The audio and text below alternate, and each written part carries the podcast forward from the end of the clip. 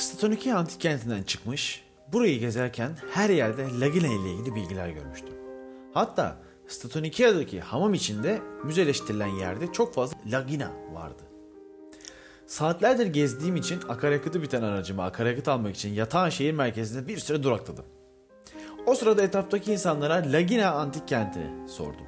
Ve aldığım cevaplar felaketti. Ben de dedim ki kendi kendime. Bir gün bir yatağında belki bir podcast'imi dinler de Lagina hakkında bilgi sahibi olur. Bu Lagina ve Statonikea aralarında kutsal bir yol ile birbirine bağlıymış aslında. Hatta Statonikia'da bahsettiğim kuzey kapısından direkt Lagina'ya ulaşılıyormuş. Fakat Lagina yolu üzerinde gördüğümüz şu beton ve gaz yığını ocaklar yüzünden kutsal yol bulunamamış ne yazık ki. Tabii Kavring Tabela Podcast'cı bölümünde Statonikia'yı çekmiştik. Onu da dinlemek isterseniz buyurun biraz aşağıda hemen bulabilirsiniz. Lagina'ya ulaşmam biraz zaman aldı. Bunu kabul ediyorum. Fakat sizlere aracımın lastiğini e, uçurma kaptırıp daha sonra yanımdaki kardeşimle birlikte aracı oradan bir şekilde geri döndürmemizi de anlatmayacağım. Bu iyi haber. Yatağını Turgut Köyü içerisinde gördüğüm Lagina yazan kahverengi tabelayı görüyor ve rahatlamış bir ruh haliyle oraya giriyorum. Lagina aslında bir antik kentten çok bir kutsal alandı. Buraya çevre kentler tapınmaya ve çeşitli etkinliklere katılmaya geliyorlardı. Önce 3000 yılına kadar gidiyor bu bölgenin yerleşim tarihi. Tanrıça Hakete adına adanan tapınağı ile birlikte Lagina'yı gezmeye başlayalım. Girişte bizleri Propilon ve giriş kapısı karşılıyor. Statoniki antik kentinden gelen kutsal yolun da bitiş noktası tam burasıydı. Doğru düzeninde yapılmıştı. Sütun yivileri de iyonikti. Tek cepheli mimarisi ve tüm buluntuları göz önünde bulundurursak da Helenistik dönemde inşa edildiği biliniyordu. Şimdi Stoalar antik kentler için kutsal alanlar olmanın yanında e, bir de toplumsal olayların gerçekleştiği yerdi aslında. Doğru düzeninde tek katlı bir stoası vardı Lagina'nın. Buranın zamanında bir stadyon olduğunu düşündürecek kadar güzel korunmuş basamakları da vardı. Daha sonra bu basamakların kente gelenlerin dini törenlerini izlemesi için işte bir yer olduğu düşünülmüş.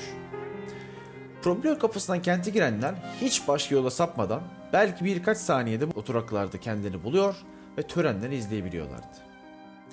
Stoa'nın devamında sağlı sollu 20 tane sütun günümüze ulaşmışlar ve beni gelecekte Stoa'nın her tarafı kazıldığında ortaya çıkacak yapıya şimdiden hayran bırakmışlardı. Lagina'da belki de en çok göze çarpan yapılardan biri kapılarıydı. Kazı Başkanı Bilal Söğüt hocamızın da anlattığı üzere kentin kuzey ve doğu stoğalarının sütunlu caddeye bağlanan tarafında 3 adet kapı bulunmuş ve çalışmalar tamamlanmış. Bu yeni buluntulara bir de propilon kapısını eklersek 4 tane kapıyı günümüzde görebiliyoruz. Lagina'da eşsiz görseller çektim. Drone ile havadan görseller ek olarak çektiğim bir sürü eş düzey fotoğraf da var. Tabi bunlar için Instagram'da kahverengi tabela pot hesabına sizi bekliyorum. Hakete Tapınağı'na geldiğimize göre sizlere önce ay tanrıçısı Hakete'den bahsedeyim.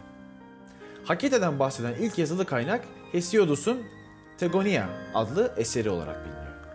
Önce 700'lü yıllarda İzmir Ala yakınlarındaki Kime kentinden Antik Yunanistan'ın Askra kentine göç eden bir ailenin oğlu olan Ozan Hesiodos, Yunan tanrılarının doğuşunu, tanrı soylarının ve kuşaklarının birbirini izleyip gelişmelerini anlatır. Tegonia'da her şeyden önce kaos vardı deniyor. İlk olarak Gaia yani toprağın, toprak ananın var olduğu anlatılır.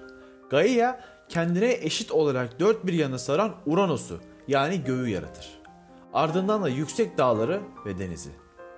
Uranos'la birleşerek erkek ve dişi titanları doğurur.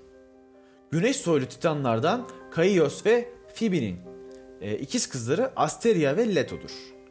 Asteria'nın ikiz kardeşi Leto, Apollon ve Artemis'in annesidir. Bu akrabalık zincirinde tanrıça Hakete, Apollon ve Artemis'in kardeş çocuklarıdır.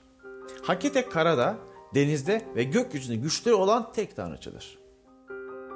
Hakete Hades'in kapısını koruduğu gibi yeryüzündeki bütün kapıların da koruyucusudur.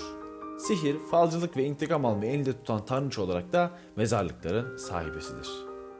Şimdi Anadolu'da Hakete adına yapılan tek tapınak e, ve Korint düzeninde inşa edilen ikinci tapınak olma özelliğini taşıyor burası. Kuzeybatı, Güneydoğu doğrultusunda inşa edilen Hakete Tapınağı hem İyon hem de Korint sütunlar barındırıyordu. Bu şekliyle bile eşsizdi. Çünkü her iki mimari akımdan da faydalanmıştı. Sütunların üzeri de tahmin edebileceğiniz gibi frizlerle kaplıydı. Bu frizlerde bir hikaye anlatılmıştı. Tapınağın dört bir tarafında da farklı bir hikaye.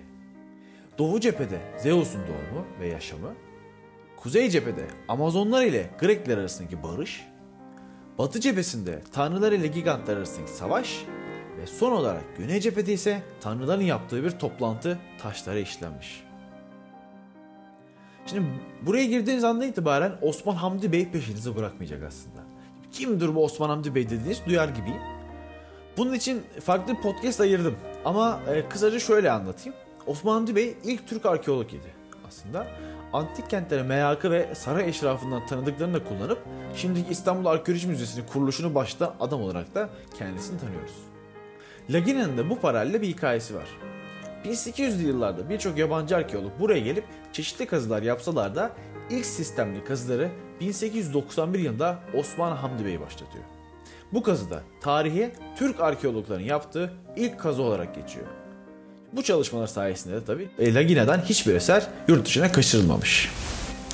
Şimdi burada yaşayan yerli halkın M.Ö. 4. yüzyılda bir deprem sonrası burayı terk ettiği gibi şimdi biz de kenti terk edelim. Bu bölgeden her geçişimde tekrar tekrar uğramayı beklediğim bir yer oldu burası.